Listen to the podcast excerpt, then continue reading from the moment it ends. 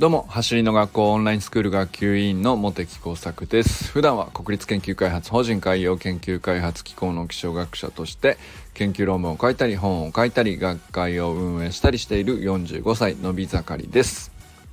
今日はねオンラインスクール3月メニューやってみましたのでそのことをちょっと振り返ってみようかなと思います。そうですね。ちょっと久しぶりになってしまったんですよ。まあなんか最近ちょっとえー、1ヶ月に1回っていうなんか最低ラインでこうなんか練習しているっていう感じになっちゃってて。まああの壁補助サイクリングとかねベースポジションとか家の中でちょこちょこあのできる時間を見つけてねやってはいるんですけど、まあ、まともになんていうかちゃんとトレーニングスプリントトレーニングっていう形ではねやっぱり30分はね時間取ってやった方がいいなっていうのがあってやっぱりなやらないと、落ちてっちゃうなっていう感覚が実際あるんですよね。でまああの全く何も運動してないっていうわけではなくて草野球とかちょこちょこやってはいるけど、うん、まあやっぱりスプリントトレーニングっていうふうに、まあ、それをやってるっていう感じになるには、まあ、週1回欲しいですね。でできればねあの週2回ぐらいに、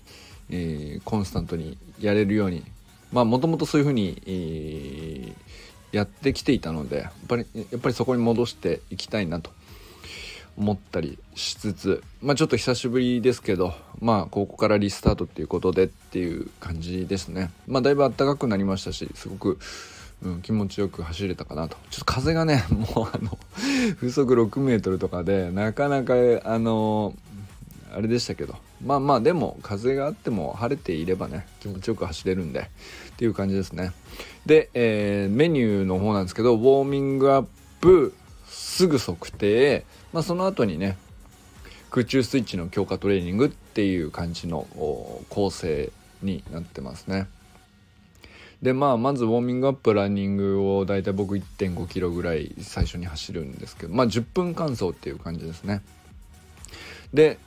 それ終えてから腕回しをこうぐるぐるっとやってっていうまあなんか水泳の平泳ぎのような 平泳ぎじゃないや背泳ぎか。背泳ぎとかクロールみたいな感じの感覚でまた頭まぐるぐる腕を回すと肩甲骨から大きく回すと。いうウォーミングアップですね。でベースポジションの入れ替えをしながらランジウォークするっていうのが10歩というのが入ってましたね。まあまあこれはあの結構やっぱりいいメニューですよね。なんかあのそんなに負荷が高いわけじゃないんですけどやっぱりそのバランス感覚があのウォーミングアップしながらちゃんと取れるというかあのいい動きだなっていう、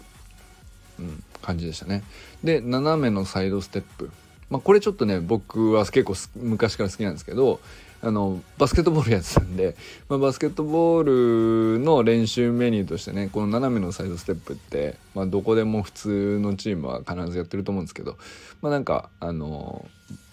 バスケットボールのディフェンスの動きなんですよねサイドステップって。まあ、斜めにこう行ったりジグザグしながら行ったり来たりしながらっていう。ウォームアップですね。でえー、腕立て伏せなんですけど今月はですねスローでやるっていう。これ結構ねやってみたらきつかったですね。5秒で下ろして2秒で下ろしたとこで止めてまた上げる時も5秒っていうやつを5回2セットやると。これはまあまあ2セットやると結構きついかなと。僕はねまああんまりね腕立て伏せ自体が僕はあんまり得意ではないというか上半身の筋力がねあんまり何ていうかもともと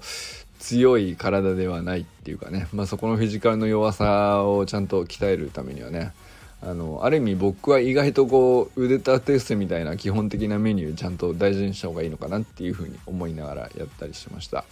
で屈伸とアキレス腱と伸脚をちょっとやってそれで腕振りの50回を2セットやると。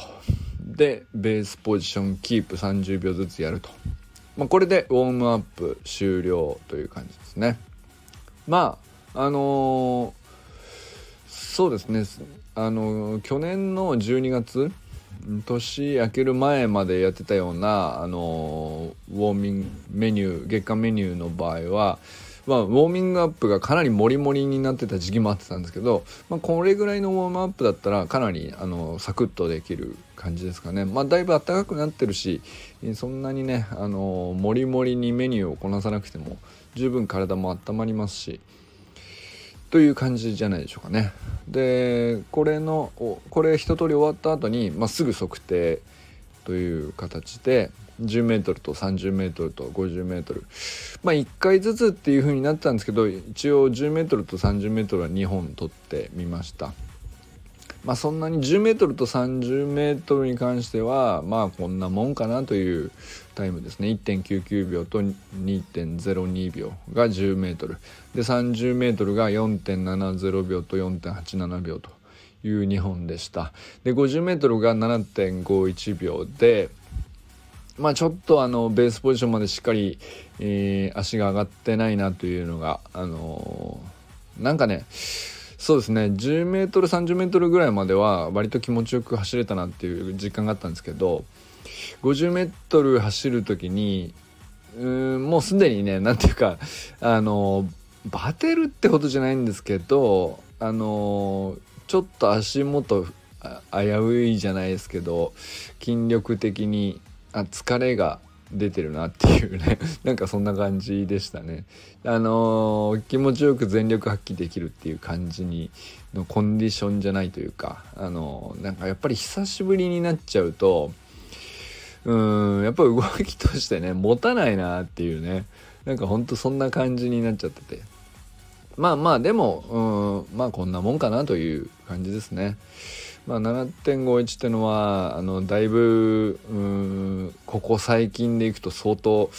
自分の中ではね遅いタイムだなっていう感じですけど。うんまあなんていうか、えーまあ、単純にね、あのトレーニング不足で筋力の低下かなっていうのがあのタイム見てて思ってる感じですかね。でもうこれが終わった後に空中スイッチの強化トレーニングっていうことで、えー、いろいろねやってみましたけど、まあ、まず最初はベースポジションウォークの30歩を2セットですね。まあこれあのちょっと僕久しぶりにやりましたけどやっぱりベースポジションウォークは本当にいいメニューだなと思いません。なんかあの久しぶりであっても多少フィジカル落ちていてもちゃんと動きがあのできている人にとってはねあのなんていうかバランスを確認するためのメニューとしてはねすごくいいなと思いますし、まあ、これはあの設置の感覚とかもあのゆっくり確認できるんであの本当に何ていうかずっとやってますけどやっぱりなんかあの調子を測るには大事なメニューかなという感じですね。で次壁補助のベースポジションスイッチっていうやつで、まあ、壁をちょっと手で、え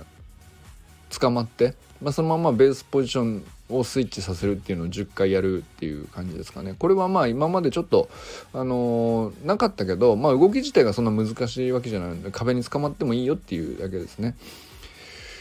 でまああのスイッチ動作に集中するためなのかなとは思いましたけどまあでもいいですねこれはあのこれもあのベースポジションスイッチの動き自体にちゃんと集中して10回2セットという感じですね。で段差ベースポジションスイッチっていうのは段差まあちょっと高いところにあの跳ね上がりながらあのベースポジションスイッチをすると。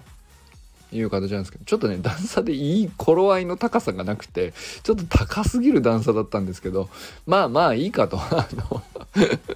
あのこれはこれであの高すぎるとちょっと別なメニューになってる気もしましたけどまあもうちょっと低いのが頃合いいい頃合いの高さの段差がちょっと見つけたいなと思いましたけどまあまあこれはこれで良かったかなと。で空中スイッチを1回ずつっていうのをまずあの何て言うか連続させずにまず1回1回っていう風に1つずつ確認しながらやるっていう、まあ、それを10セットですね。これもちょっと久しぶりにやると僕あのちゃんとあのピタッと止まれなくて最初はね。あの空中スイッチあやっぱりなんかあの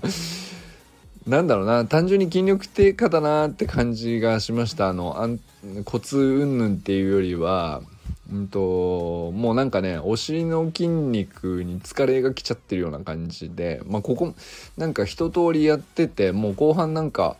あ筋肉がバテてるっていうか気もなんていうのかなあの息切れとかでもないし疲労とかを感じるわけじゃないんですけどできるはずの動きが安定させられないっていう感じのそういう感覚でしたね。はい。まあでもあのまあ何回かやって安定できるようになるまでっていう感じ。ちょっと多めにやりました。10セットだけじゃなくて20セットぐらいやってみたかな。うん。それであとは続いて Y ポジションでの浮き足局面スイッチステップを5セットですね。あとは Y ポジションで突き足局面スイッチステップ5セットという形でしたけど、まあ、浮き足局面っていうのはあのホップの回数を3回であのハードルを超えていくと。いう形なんですね。でこれまあどういう意味があるかっていうと3回とか5回とかあの奇数のあの長めのホップを繰り返してハードルを超えていくと浮き足を引き上げる方の動きにまあフォーカスしやすいというかまあ、そっちがまずあの第一なんですね。でそういうための浮き足局面スイッチステップっていうのはそういう意図ですね。でそれができたら今度はホップの回数を2回にして突き足局面スイッチつってあのまあ引き上げるのはできたと。できて当然っていう状態になってからっていう意味なんですけどあの今度は上げたベースポジションまで上げた浮き足をあの強く突きに行くという方にフォーカス動きとしてはフォーカスしていくというあのミニハードルメニューですね、え、だから2回ホップしてすぐ切り返すという感じですね。であのかなり強くちゃんと突きに行かないとホップが弱くなってしまってミニハードルの感覚があの超えて連続して超えていけなくなっちゃうんでまあ、これもちょっと久しぶりにやっていまいち自分的にはこう動きとしてもうなんてなんていうか納得できないなって感じでしたけどちょっとねあのもうなんていうか疲労っていう感じじゃないんだけど筋肉的にもう、うん、筋力低下してんなっていうのを感じながらやってるっていう感じでしたねなんかやっぱりうまくいかないっていうのはあの神経側痛が途切れてしまったっていうよりは単純に筋力があの練習不足でねあのちょっと落ちてんなっていう、まあ、そういう感覚に近いなと思いながらやってみましたね。まあ、でもなんかあのー、やってみるとうんこうだなってあのちゃんと実感しながらできるっていうのはあのやっぱり一通り流してみるっていうのはね、あのー、自分の弱いところとか、まあ、あるいはそのちょっと久しぶりの練習でこうトレーニング不足ではあったけどあのこの動きはまだちゃんとできてるなっていうのがこう両方くっきり見えてきたりするのであのやっぱり一通りやってみるのができればねあの大事かなとは思います。であとは、うんとまあ、人にはそのやる人によると思うんですね。こあのここ最近のメニューっていうのは特にそんな今日何でかトレーニングの強度自体は特に強くないので、うんと、部活やってたりとかね他のスポーツをやっていたりする人は、まあ、その何て言うか他のスポーツをやっているトレーニングの頻度次第で、まあ、適宜あのスプリントトレーニングはあの週何回にするのかあの自分で決めてあのやりすぎずでなおかつあの感覚としては開けすぎずそしてまあ個々の目標も違うと思うのでその目標に適したあの頻度でやるということですね。でまああの月ごとにねあの強化と強化する項目をまあホップ前月はねホップでしたね。弾むということを強化しましょうと。で今月は空中スイッチの動きを強化しましょうとかっていう感じであの月間メニューの、まあ、作り方の趣旨自体がちょっと年明けから変わってはいますけど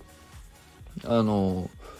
まあその分何て言うかあの昔は陸上メニューとか球技系メニューとか大人と子供を分けて小学生メニューとかってそれぞれ分けてメニューが組まれていましたけど、まあ、その辺その区分けをもうなくしてどういう人でも同じ共通のメニューなんですけれども強度自体は各自で調整すると。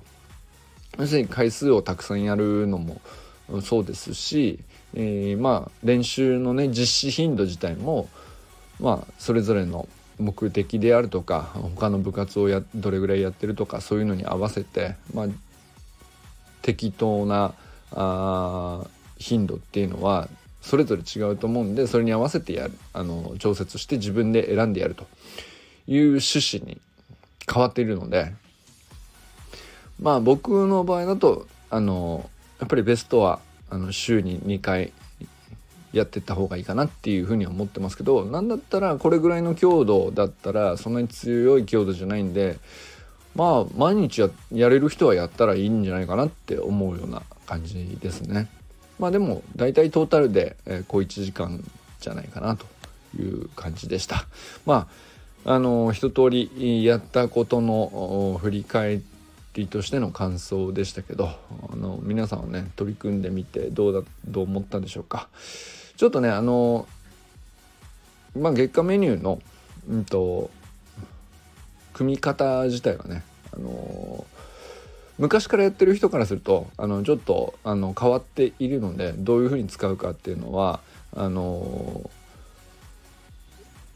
まあまああの正解がないというかあのある意味自分で正解を作っていくタイプの月間メニューになってるんでね。あのー、まあ、やってみてお互い感想を言ったりとか、あのー、動画投稿しながら、あのー、まあ、こういうのもいいかなっていうのをお互い見ながらやっていけばね自分にとってはじゃあこれぐらいかなっていうのも見つかっていくんじゃないかなと思ったりしました。ということでね今日はあのオンラインスクールの3月メニューちょっと久しぶりになってしまいましたけどやってみたので、まあ、その振り返りということで、え話してみました。それではこれからも最高のスプリントライフを楽しんでいきましょう。バモンス。